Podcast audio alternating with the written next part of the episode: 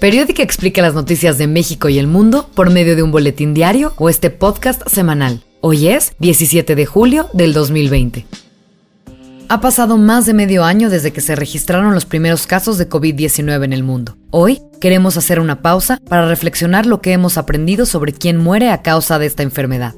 Y es que si bien es claro que todos podemos contagiarnos, los datos han mostrado que la desigualdad no solo se refleja en la vida, sino también en la muerte. Es decir, alrededor del mundo, la gente más pobre es la que más muere por COVID-19. Hoy vemos COVID, lo que es importante es no verlo solo como COVID es COVID en una población con estas carencias, es en una población con enormes desigualdades económicas y sociales. Hace poco, el doctor Héctor Hernández Bringas, que es investigador del Centro de Investigaciones Multidisciplinarias de la UNAM, publicó un estudio en el que analizó quiénes mueren por COVID-19 en México, en qué trabajaban, cuáles eran sus estudios y dónde habían muerto. Para hacer este análisis, el investigador revisó cifras oficiales, en específico, la base de datos de certificados de defunción de la Secretaría de Salud. Uno de los hallazgos de su estudio fue que el 71% de los muertos por COVID-19 en México tenía una escolaridad de nivel básico, es decir, primaria, primaria incompleta o personas sin estudios. Hablamos con el investigador sobre el tema. Como tú sabes, la escolaridad está muy correlacionada con el nivel socioeconómico de las personas entonces, hablar de que el 70% de los que han muerto por COVID tienen este nivel básico de escolaridad, pues nos dice mucho del grupo social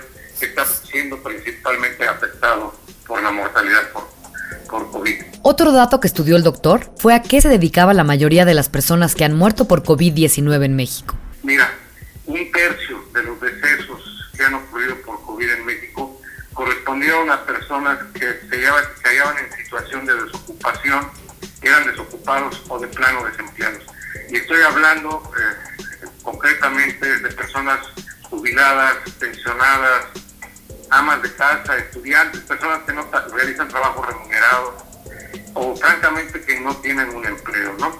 Y lo cierto es que en México, en un país como nuestro, el hecho de estar eh, desocupado o sin una actividad económica remunerada, no implica necesariamente que te quedes en tu, casa. Las personas han tenido que, aún desocupadas, se ven obligadas a salir a buscar algún sustento para, para su familia.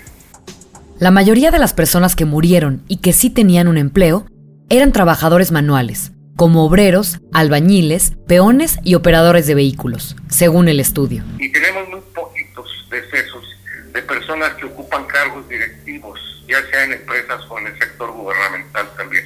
Entonces esto sí te da un contraste del tipo de personas y cómo se dan las diferencias en relación con la muerte en este, en este padecimiento. ¿no? La desigualdad en las muertes por COVID-19 en México también se ha reflejado en el lugar donde muere la mayoría de las personas. Sí, la mayoría de las muertes ocurren en hospitales públicos, pero también hay que distinguir que hay distintos tipos de hospitales públicos. Mira, más del 40% de los decesos han ocurrido en unidades médicas de la Secretaría de Salud, sea la Secretaría de Salud Federal o la de los estados.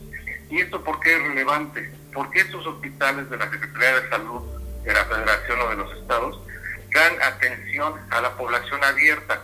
Esto quiere decir población que no tiene seguridad social porque no tienen un empleo formal que los reconozca como tales. Estamos hablando pues de otra vez desempleados, desocupados o personas que están en la economía informal. Pero, ¿por qué es importante conocer estos datos? El doctor Hernández Bringas nos dijo que estos estudios son importantes para tener elementos para repensar la estrategia que siguen las autoridades. Lo que consideramos debe replantearse es la posibilidad de que se generen los apoyos necesarios, como ha ocurrido en otros países, para que realmente el confinamiento sea una estrategia viable, pero eh, en la medida en que las personas tengan una red de apoyos que les pueda permitir salir adelante. Al final, México ha tenido fuertes problemas de desigualdad desde que el país existe como tal. El estudio solo corrobora el impacto de esta desigualdad en tiempos de crisis. Sí va a ocurrir, porque como ocurre en cualquier crisis, en cualquier desgracia, en cualquier catástrofe, siempre es la población más vulnerable la que se ve mayormente afectada. Mientras tanto, expertos han señalado que la pandemia de COVID-19 podría agravar todavía más las desigualdades que existen en México y el mundo. La Comisión Económica para América Latina y el Caribe estima que la economía de México caerá en 9% este año, y el Fondo Monetario Internacional ha dicho que la crisis de COVID-19 llevará a que el mundo viva la peor recesión económica que la Tierra haya visto en 90 años. Esto podría causar que millones de personas pierdan sus empleos, entren a la economía informal o sufran hambre.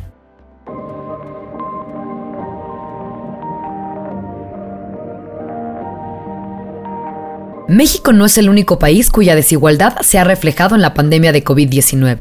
Las cifras oficiales de países como Estados Unidos y Reino Unido han mostrado que las minorías raciales han sido las más afectadas.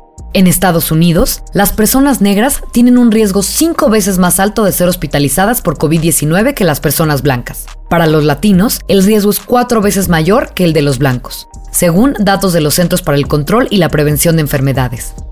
Para entender cómo se ve esto más allá de las cifras, hablamos con Elizabeth Plaza, quien es productora de noticias para CNN en español. Elizabeth comenzó a cubrir la epidemia en Nueva York desde que se registraron los primeros casos en la ciudad y ahora nos narró el impacto que tuvo el COVID-19 en la comunidad latina.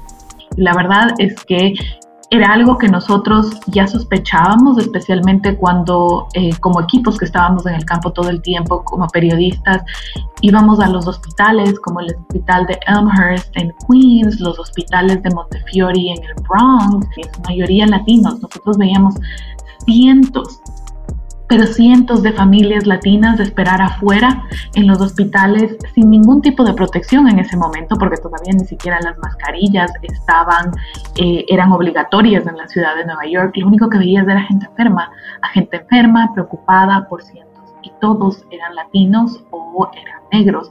Entonces, para nosotros sí fue un momento en el que abrimos los ojos y dijimos, bueno, esto parece ser una tendencia. La ciudad de Nueva York fue el epicentro de la pandemia de COVID-19 en abril, cuando sus habitantes vieron cómo los hospitales, funerarias y crematorios quedaban rebasados. Pero esta semana, mientras se registraban nuevos máximos diarios en estados como Florida, la ciudad de Nueva York registró su primer día con cero muertes relacionadas al coronavirus desde mediados de marzo. Al mirar hacia atrás, Eli dice que no es sorprendente que las minorías hayan sido las más afectadas. Y no es de sorprenderse, no es de sorprenderse en una ciudad como esta, porque nosotros lo veíamos todo el tiempo. De las pocas personas que encontrábamos en la calle durante los meses que Nueva York estuvo en pausa, todos eran latinos. ¿Y quiénes eran? Los trabajadores de hospitales, los trabajadores del metro, las personas que recogían la basura y obviamente las personas que repartían la comida o eran cocineros en restaurantes aquí en Nueva York. Tú lo único que veías por un tiempo en la ciudad de Nueva York era eh, las bicicletas con las personas que repartían comida en bicicletas y obviamente todos hablaban español y es esta gente que sencillamente no tiene la oportunidad, no tiene el lujo, porque es un lujo, no tiene el lujo de quedarse en su casa, no tuvo el lujo de quedarse en su casa para poder cuidarse porque de verdad tenían que mantener a su familia y poner comida en su mesa.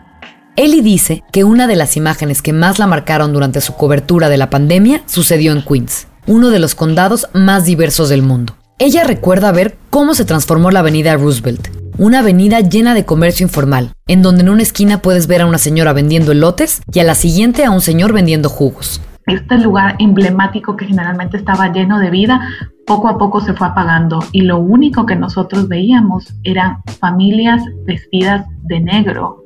Caminar por ahí nos bastaba, fue muy impresionante. Un día nos bastó caminar 10 minutos para encontrar tres familias que estaban vestidas de negro.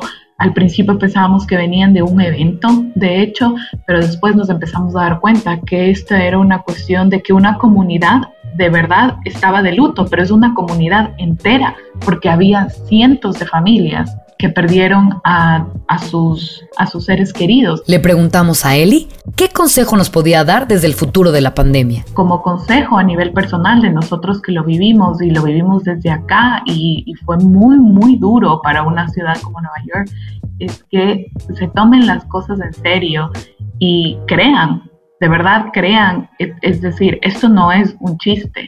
Ver cómo una ciudad va perdiendo la vida y sus habitantes se van muriendo es una cosa devastadora. Yo creo que es lo que aprendimos es que no puede ser egoísta. Para terminar, en una nota más positiva, te dejamos una recomendación para este fin de semana.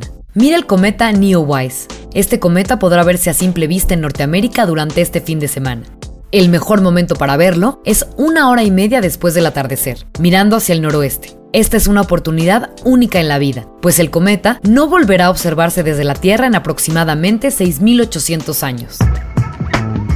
Eso es todo por hoy. Si te gustó este podcast, no olvides suscribirte y recomendarnos con tus amigos. También puedes echarle un ojo a nuestro boletín diario de noticias en la página periodic.mx. Yo soy Begoña Irazábal. Beatriz Vernon es la productora de este podcast. Daniel Díaz El Mou realizó la producción sonora de este episodio.